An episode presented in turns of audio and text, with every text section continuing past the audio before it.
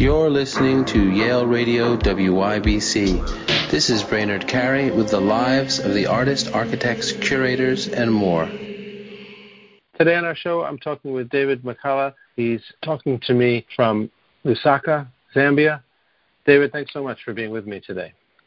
Uh, thank you, uh, Bernard. It's, uh, it's a pleasure talking to you.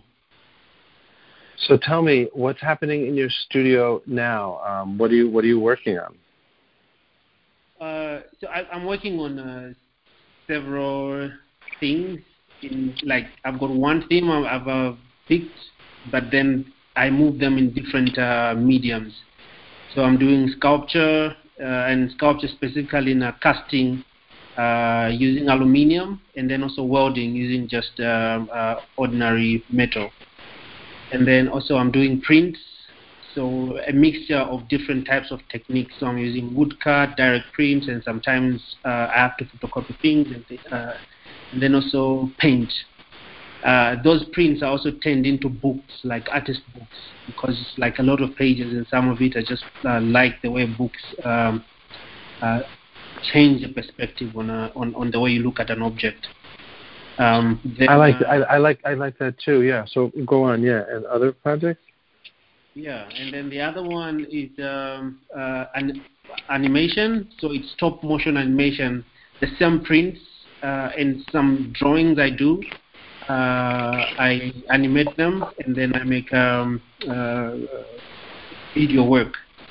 Uh, so those are some of the things like uh, I'm, I'm working on studio a few commissions from different people. So I wanted, I'd like to talk about a few of those. One, the, the prints that you're working on sound very interesting, and, and these are, of course, you know, prints done with a with a printing press. They're they're small edition. When you make artist books with them, how does that work? Are the original prints bound into the books? Yes. So and I and I do everything. I do the binding on my on myself. Um, so because when I start working, I uh, like in a day, I tend to produce a lot of um, of, of, work because I I deal with um, like I ask the approach I have in in uh, in my studio is I ask questions about uh, certain things I experience and some things we are going through as a country, and then also some of the discourse in the art uh, industry that uh, uh, that come to appear about identity or the problematics of identity actually. Um, so um, when I do like uh, 10 prints which are original, then I uh, I may take all of them and make them into a book.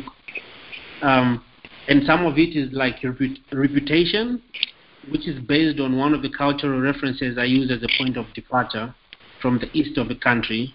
And, and you find that same line or, or, or uh, practice uh, almost in all the tribes, where when they are teaching, uh, young boys or young girls or, or, older people when they are being uh, uh, initiated, maybe to be a chief, or maybe it's just an initiation ceremony, they'll use the same song, same drums, and then they'll repeat certain proverbs, or uh, they'll repeat certain words over and over again. And so that's something I try to also play with, um, and then sometimes I move these um, uh, prints uh, in different books, and the books actually vary in size but small and so, and then how do the books get out into the world? Are they are they sold through a gallery or your website? Uh, so I haven't. I do know there's um, uh, I've sold some ever since I started uh, uh, last uh, last year. Um, and this a friend of mine who's been collecting uh, my works a lot. So he's been uh, every time like uh, ever since I started, he just goes like, uh, I want that one, you know. And then there's another friend I met uh, recently. He's trying to organize an exhibition in uh, uh Germany, and uh, he wants actually to show the books themselves, but I haven't uh, put them yet on my um, Instagram or social. I haven't put them on my social media because it's really with the books is actually something that is really new. But when I was trying to think about exactly when they started, uh, they, the whole concept came in uh, in 2015. I attended a workshop, uh, a SICO workshop with the late uh, curator Bisi Silva, and there was an artist, a Zimbabwean uh, artist, who was um, one of the uh, uh, facilitators. um, and uh, she was she's very much into book printing. Her name is Nos. Um, I'll find the name and then I'll say it to you. I can't really pronounce it now, but yeah. That's so, that, that's fine. Yeah, so it took some took some time, and then um, one day I was I was in uh, Belgium for holiday, and there wasn't really much I was doing. I was just really looking at, uh, you know, I keep on drawing and uh, and printing um, when I'm on my holiday, because sometimes I just use a spoon to print. And I found myself uh, binding and making these books, um, uh, and then um, that that was a start. So ever since that time, I haven't stopped uh, attending my print into uh, books. So I want to talk about uh, you, your other bodies of work, but you, you, you talked about you know this um, kind of identity and self, which is of course a global conversation in, in the arts, and and your your specific kind of question that you articulated well, you know, about identity involved, uh, as, you said, kind of initiation rites of tribes with songs and repeated words and um, and, and I assume these to, to dig a little more into that. These tribes are um, are in, from Zambia or, or from the past. Where, where where are you? Where are these tribes from? And and also um, that's such an interesting process, that initiation process, right? That how we become a self and, and through a ritual, which is which is not what we often hear, uh, or I haven't heard that much about in the art world. It's um, you know, there's more a certain sense of analysis, which maybe is very Western. Who am I? You know, what are my pronouns and and that kind of thing. But a ritual is a is something different. It's something external that kind of bestows almost a sort of yeah. identity on you, right?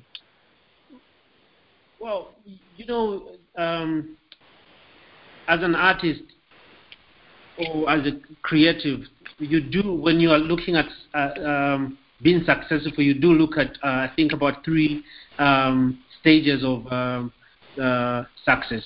So you have to get recognition from one, the community you are in. So it's going to be the artists or the creatives that are within that your community, your local.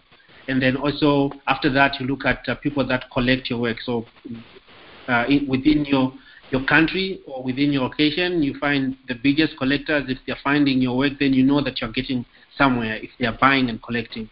And then after that, you're looking at uh, worldwide market, uh, which now is going to go to galleries and other collectors and so on and so forth, the, the bigger ones. But it's also the same thing when um, uh, when you're looking at um, uh, growth of young person. Like for, for example, the focus for me is Zambia, and that implicates also the countries around Zambia because Zambia is a landlocked country. Um, uh, so it's really, really in the middle. It's just below Congo, in between Congo and uh, uh, Zimbabwe, and then on the eastern side you've got uh, uh, Malawi um, and, and, and, and, Mozambique somewhere there, and then uh, you have also Tanzania, you know.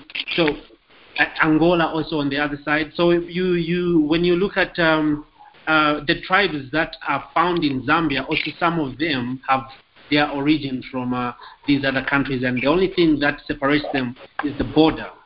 And these borders were, as we know, they were just brought up uh, during uh, colonial time. So the scramble for Africa, if you, um, I think you know about that. Sure. Yeah. So um, uh, when I when I'm looking at these uh, tribes and initiation, sometimes I'm actually drawn to where the tribe originated from before they came and settled in Zambia. And like where my father comes from, in my father came from Malawi, and my mother from the southern part of Zambia.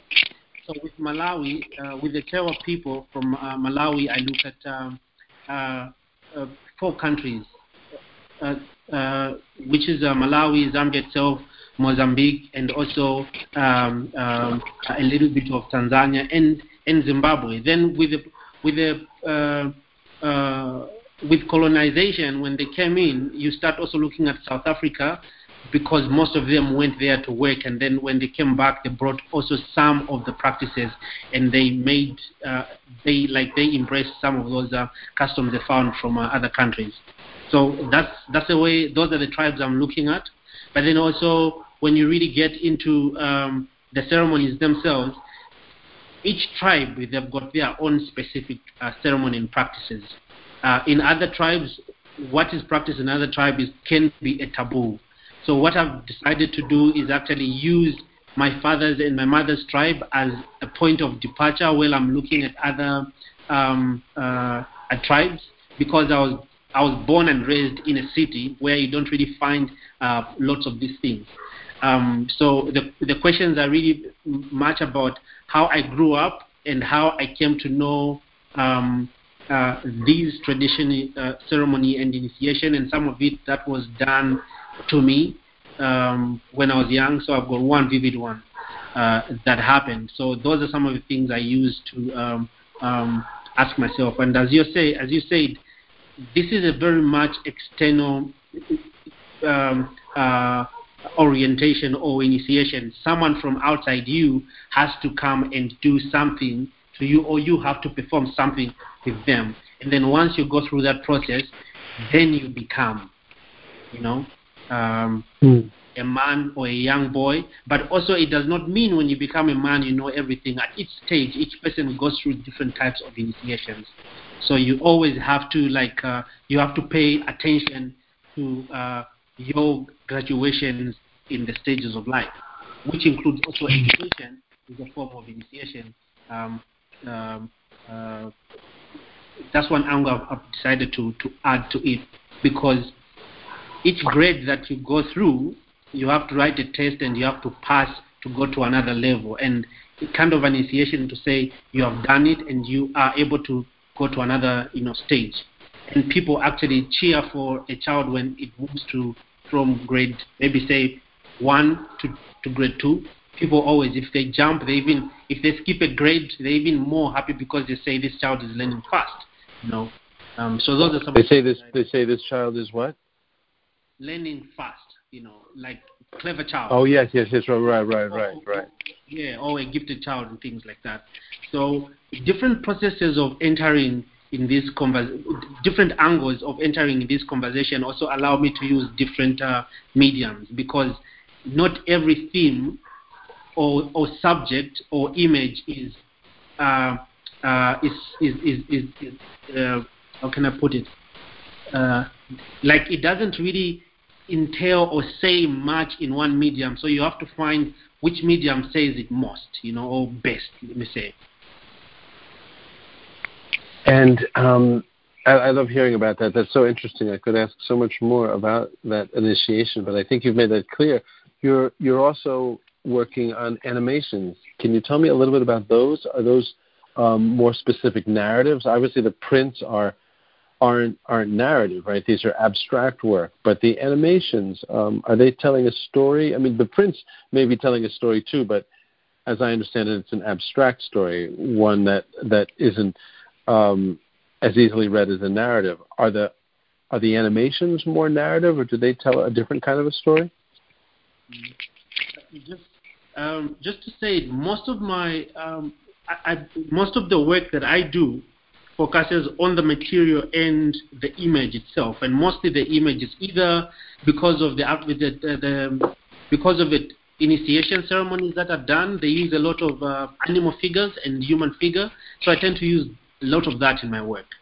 Um, and then also I do like going um, or just gliding on this idea of the non-linear um, uh, stories of Africa because every single time in history, if you if you if you are reading history like have been reading it, you find there's always a disruption of uh, uh, of some sort happening from an external entity or country or power. You know, so I try to do um, uh, uh, the same thing with my with my work. So I can be using just maybe let's say um, animals, and then at some point you start seeing human beings, or maybe just start seeing lines, and then uh, mostly when I do lines, it's like really plotting about maps and so on and so forth, trying to find exactly the meaning of what uh, certain lines um, um uh, uh, mean um, uh, when you put them on paper.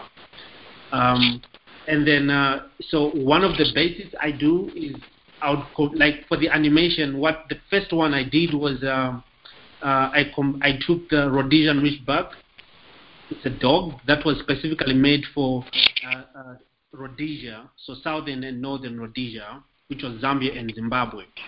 Um, and so I took this dog and then um, like uh, just took pictures of it and then uh, uh, superimposed on our constitution, so the constitution of Zambia, and then uh, you know it just runs through, and then also added other things, and then um, with a radio recording of a DJ in a local language where he speaks proverbs or is entertaining people.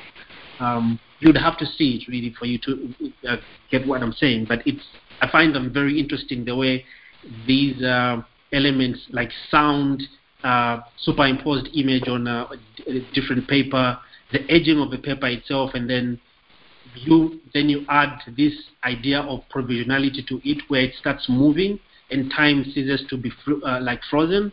I, I, really really enjoy uh, um, um, uh, just making them like that, you know. And and how and how are these made? You said stop motion, didn't you? These are um, these are, are drawn, or what? What what's the process for making the animations?